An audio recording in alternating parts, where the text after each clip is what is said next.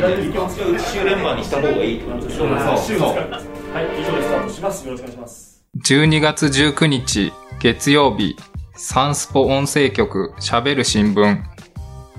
こんばんはスポーツ新聞産経スポーツがお届けするポッドキャスト番組サンスポ音声局喋る新聞この番組は記者をはじめとしたサンスポの中の人がスポーツやエンタメ、競馬、公営競技などのニュースについて曜日ごとのテーマに沿って喋ります。月曜日のテーマは、なるほどサンスポ。サンスポ記者の取材裏話など、聞けばなるほどのインサイドストーリーをお届けします。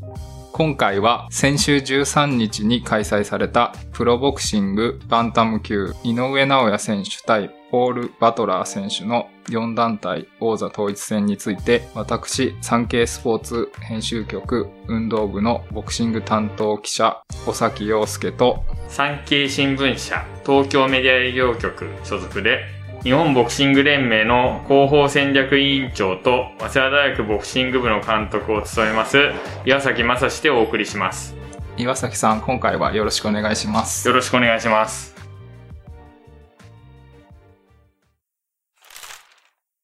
本題に入る前に今回は2人ともこの番組に出演するのは初めてですので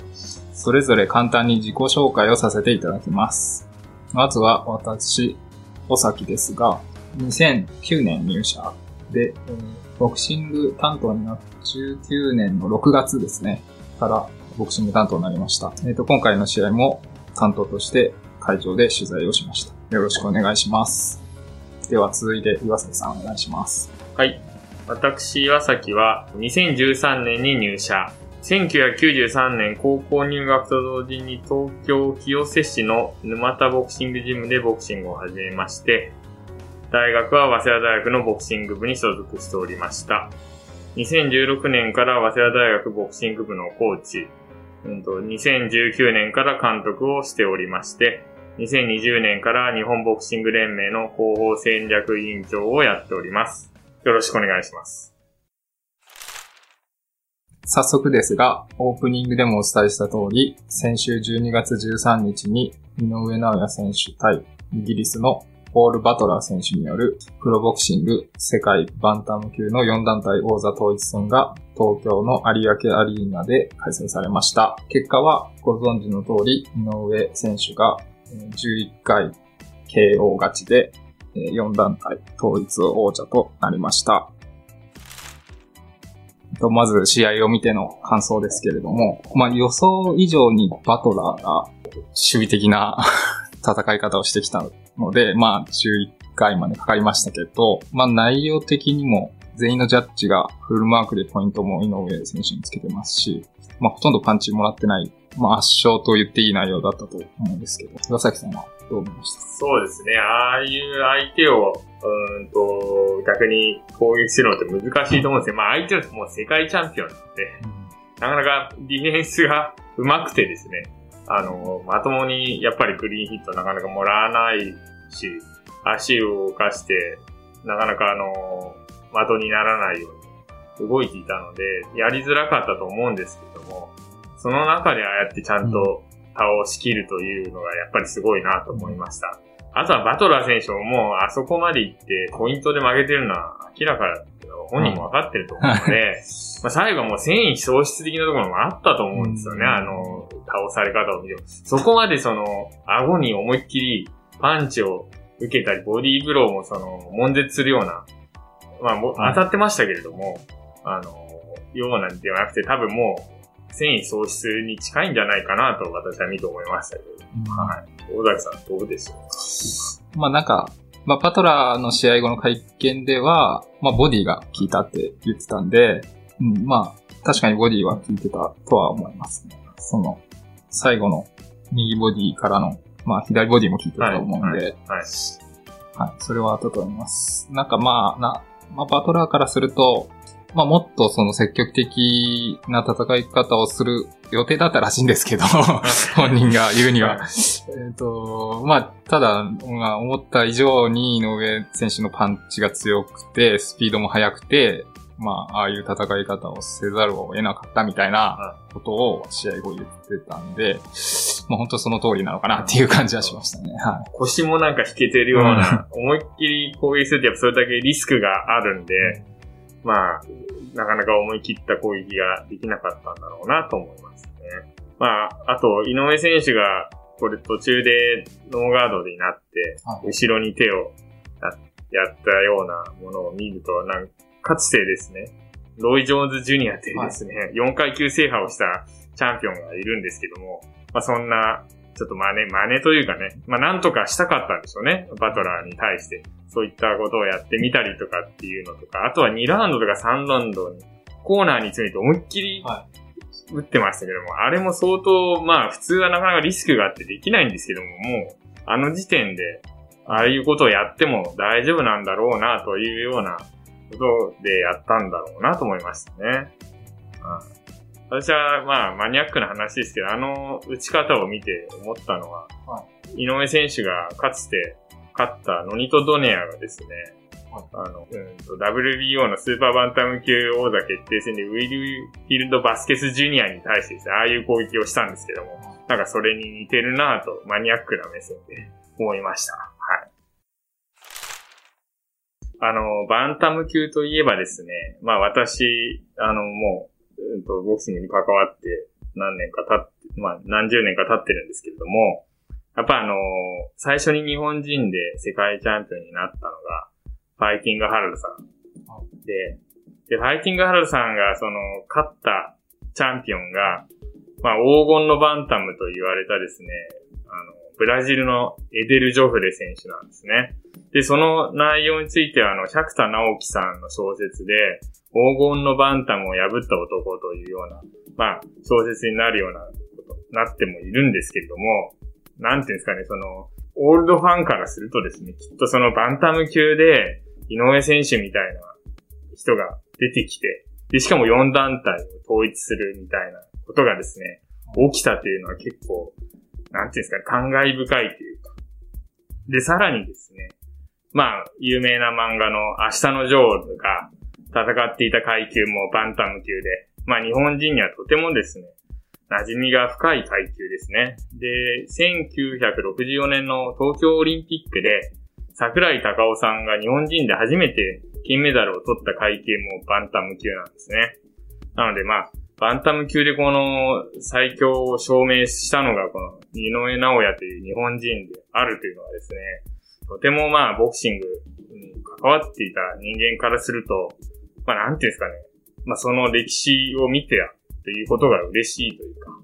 というすいません、マニアックなファンの話で、はい。その後のね、辰吉丈一郎選手だったり、はい。えー長谷川穂積、はい。山中慎介さんとそうですねはいと日本人のエース級の選手たちがね。戦ってきたはい。伝統的な階級ですもんね。はい。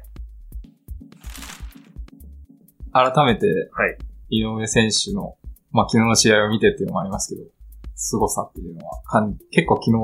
日、ね、い、ろんな井上直也の面がは見れた試合だった。そうですね。あの、まあ皆さん言ってますけれども、なんかトリッキーなことをやるわけではないんですけども、すべてが出来上がってるというか、まあき基本に忠実だし。なので、逆に言うと私もボクシング部の監督をやってますけれども、あの、ああやって井上直也みたいな選手がですね、もう基本に忠実なボクシングをしてるんだから、はい。あの、やっぱり皆さんやる。そうね、まずはそこから基本ができて、その後ね、あの変わったことはできますんで、まずは井上直也みたいな選手を手本にするのが一番やっぱりいいんじゃないかなと思ってですね。はい。とても、あの、いい選手だと思います。もうすべてが、あの、できて上がってるし、特にディフェンスがいいっていうのは、いいですね。打たれないというのは。やっぱその分ダメージもありませんし、あのーかつてのやっぱ日本人ボクサーのイメージ、昭和から平成初期にかけてくらいっていうのはなんかやっぱりはい血が血だらけになって顔が腫れてみたいな。うん多分そんなイメージがやっぱりかつての日本人ボクサーっていうのはあると思うんですけども、まあ近年先ほど名前に出ました山中慎介さんとか、はい。あとはあの、まあ階級は違いますけども、内山隆さんとかですね。まあそこら辺の、あの、世代ですね。ちょうど40歳頃で、まあもう今引退されてる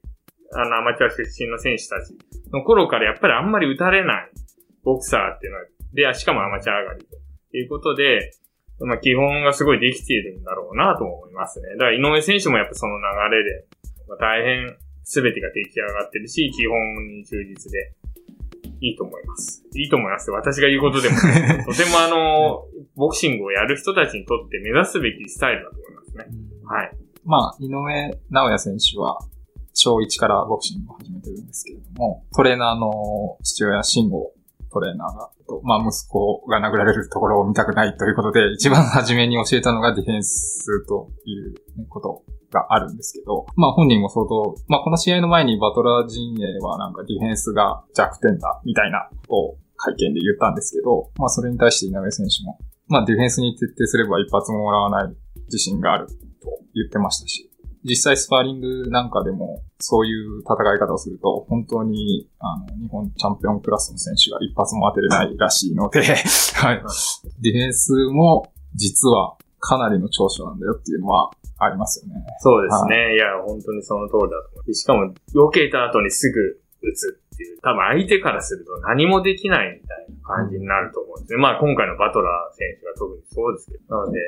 ね、逆に攻撃的にした方、人たちは皆さん倒されちゃってますよね。そうですねはいあの球であの、4人全員、あの、KO で取ってますけれども、最初の WBA のあの、マクドネル、マクドネルさん、はい選手は1ラウンドだし、うんと、2人目のね、ロドリゲス選手は 2,、はい2ラウンド。二ラウンドですね。で、ドネア選手も2ラウンド。はい。ということで、まあ結構攻撃的に来た人はもうすぐ倒されるっていう感じでしたんで、まあ、バトラー選手はね、ディフェンシブでしたけども倒される。もう何もできないですね。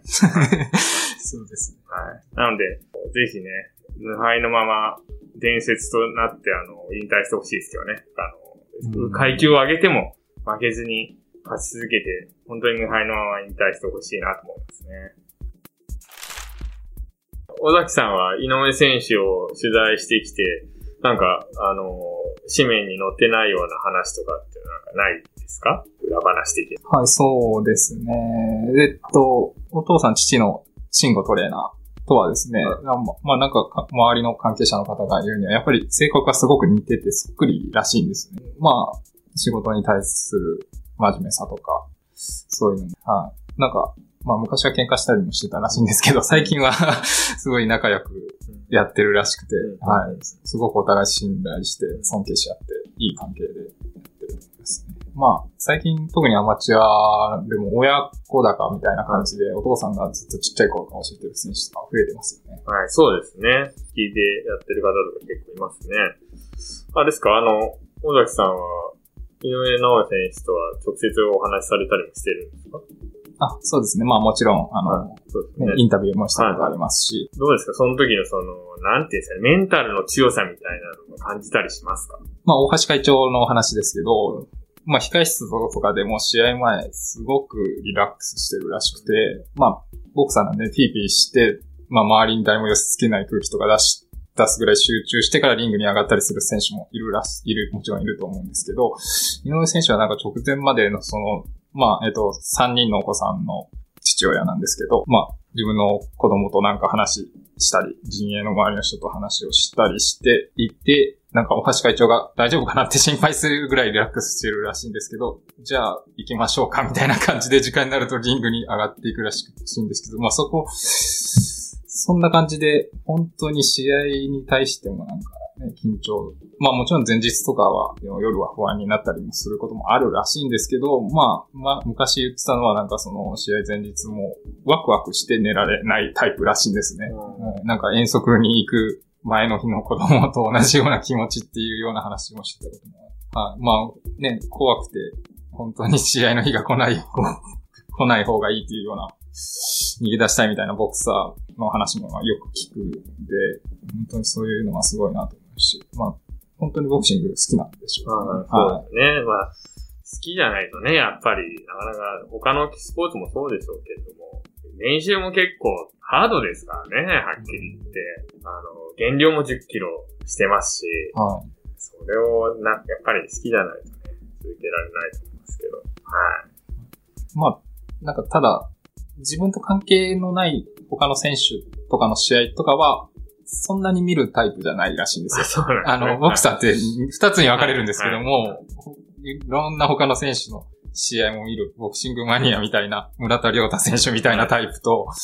あの、自分に関係しないところの階級の選手とかはあんまり詳しくないような、まあ見ないっていうような選手分かれるんですけど、はいあの、井上選手はその後者の方のタイプで、ヘビー級のどんだけでっかいビッグマッチとかがあったとしても、あんまり関心ななくて試合見てないよっていう、見たっていう話をしても、見てないですっていうこと結構多くて、まあ、ただもちろん自分の階級、戦う可能性がある選手だったり、あの、近い階級の選手だったり、まあもしくは自分がこういう選手のこういう部分を取り入れたいみたいなことだったら、まあ、まあ昔で言うとメイウェザーだったり、パッキャオだったり、まあ最近で言うとロマチェンコだったり、えーとオスカル・バルデスの名前を挙げたことありましたけど、の、なんか、まあこういう部分は参考にするみたいなのは、練習の動画とかを見たりするらしいんです。だからそういう、本当に自分に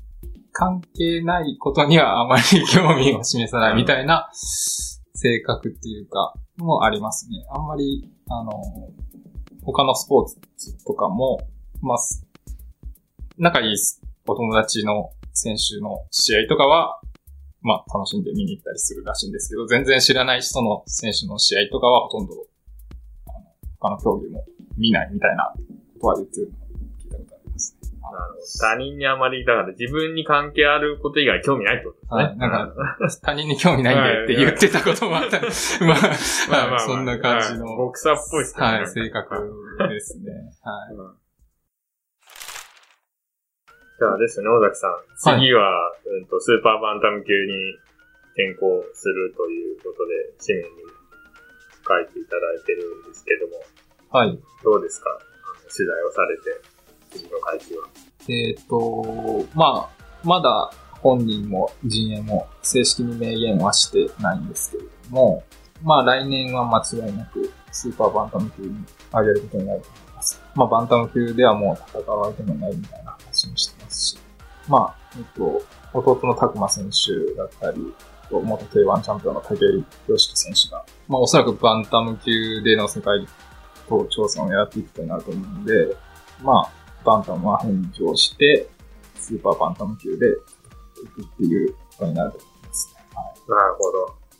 で、あのー私は井上選手に頑張ってもちろんもらいたくて、あの、はいなんていうのまあ、その、長くボクシングを関わってきた中で、その階級の壁みたいなのがやっぱりあって、まあ古い話なんですけれども、あの、有名な話で、えっと、かつてですね、あの、1980年代に、プエルトリコのウィルフィド・ゴメスというですね、まあ、はいはいはい。すごい強いチャンピオンがいたんですね。で、この選手はですね、うん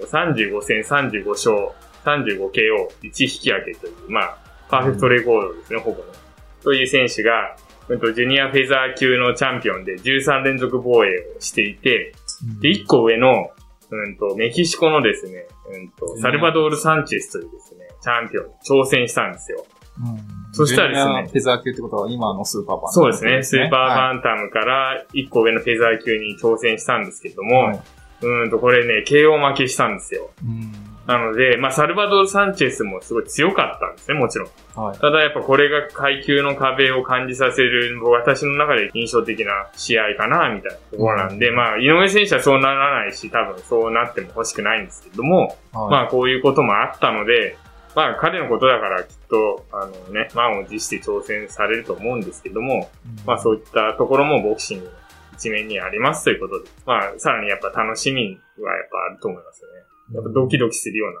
で、ワクワクするような試合になるんじゃないですかね。はい。そうですね。まあ、スーパーバンタム級に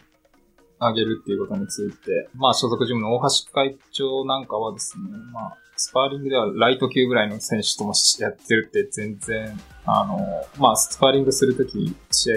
ちょっと前だったら、体重は、えっ、と、スーパーバンタム級以上ぐらいの体重で井上選手ある時の話だと多分思うんですけど、はなんか全然、あのやれるんで、まあ全く問題ないだろうみたいな話はしてはいますね。まあただ本人は、えっ、と、試合の一夜明けた会見でもう言ってましたけど、まあもしかしたら多少スタイルを変えていかないといけないかもしれないみたいな、あまあ、スーパーパンタム級になると、井上選手165センチあるかないか身長がだと思うんですけど、まあ相手の選手が170以上の選手がいっぱい出てくると思うんで、みたいな話はしてましたね。まあ、今まではまあ、どんな倒し方をするのか、みたいなのを皆さんが期待して、それに答え、ずっと答えてきた選手、選手なんですけど、もしかしたら、まあ相手のスタイルによっては判定勝ちみたいなのがちょっと増えてくるのかなっていう可能性も、まあ、なってないかなっていうような話は、まあもちろん本人がね、KO、上の階級でも、スーパーバンタムでも KO っていうのは、まあもちろん狙ってはいくでしょうっていう話はしてました。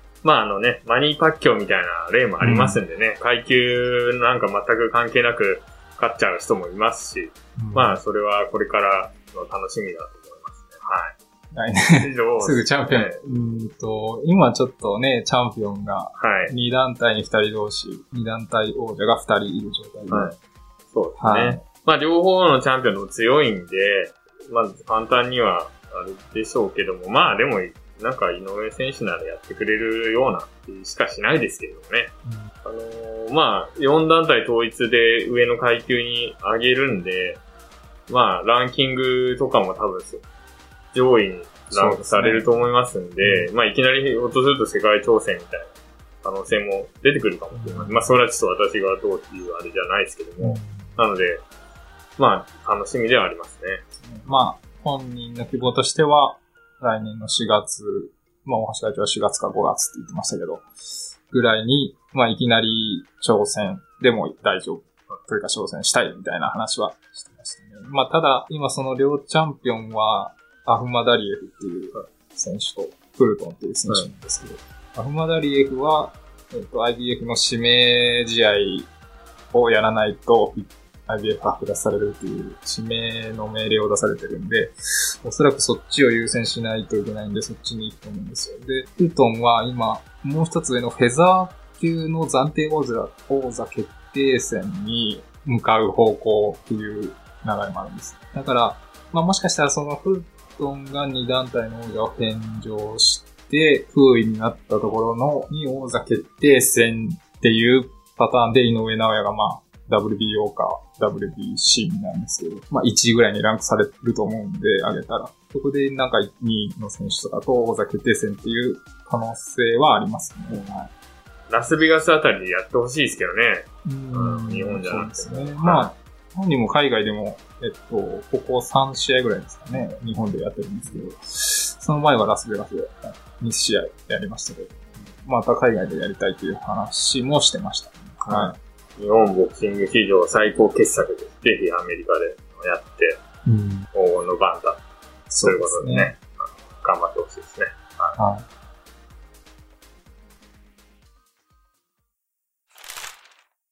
今回お届けした内容の関連記事は、産経電子版、産経スポーツ、または概要欄のサンスポウェブへのリンクからお読みいただけます。岩崎さん、何か PR することなどあればお願いします。はい。私はですね、日本国内におけるアマチュアボクシングの競技総括団体である日本ボクシング連盟の広報戦略委員長も務めておりまして、ちょっとその PR をさせていただければと思います。あの、アマチュアボクシングですね、井上選手も、うんと、プロになる前にやっていたアマチュアボクシングにつきましては、あの、今ですね、まあ皆さんもご存知通り、東京オリンピックで入江聖奈選手が金メダルを取って、で、並木月見選手と田中亮明選手が銅メダルを取りました。で、その後ですね、2021年の11月にセルビアで行われた世界選手権ではですね、日本人として初めて坪井智也選手と岡澤セオン選手2人がですね、金メダルを取って、まあ、アマチュアボクシングの世界で日本人の世界チャンピオンが初めて生まれました。で、2022年ではですね、ヨルダンで行われたアジア選手権、この間行われたんですけど、11月にですね、ここではですね、金メダル1個、銀メダル5個、銅メダル1個ですね、日本人選手が獲得してですね、まあ、アマチュアボクシングも今、とても盛り上がっております。なので、ぜひですね、今、アマチュアボクシングのあの、日本ボクシング連盟のサイトも大変充実していてですね、試合もオンラインで、あの、放送したりしてますので、ぜひですね、井上直也選手も通ってきた道ですので、興味を持ってですね、見ていただければと思います。また、番組では皆様からのご意見、ご感想をお待ちしています。SNS に投稿する際は、番組名、ハッシュタグ、喋る新聞。喋るはひらがな、新聞は漢字でお願いします。月曜日のテーマ名、ハッシュタグ、すべてカタカナで、なるほどサンスポをつけてください。SNS 以外からは概要欄の専用フォームからも送信可能です。毎週月水金曜日の午後5時頃より配信中、サンスポ音声局喋る新聞。今週のラインナップ、あさって水曜日は、キキトキサンスポ。1年を締めくくる競馬のビッグレース有馬記念について、サンスポ紙面予想などでもおなじみ、サンスポ編集局ベース部の柴田明俊デスクと板津武史記者が今だから話せる裏話から今年の注目馬の紹介まで有馬記念を語り尽くします。金曜日は耳寄りサンスポ、サンスポ紙面に掲載された1週間の記事から音声局がピックアップした耳寄りなニュースをお届けします。そして来週も月曜日はなるほどサンスポ、1日遅れのクリスマススペシャル。番外編第2弾、取材裏話ではなく、番組裏話を関係のあるあの女優さんが初のゲストとして登場します。お楽しみに。それではまたあさって水曜日午後5時頃お会いしましょう。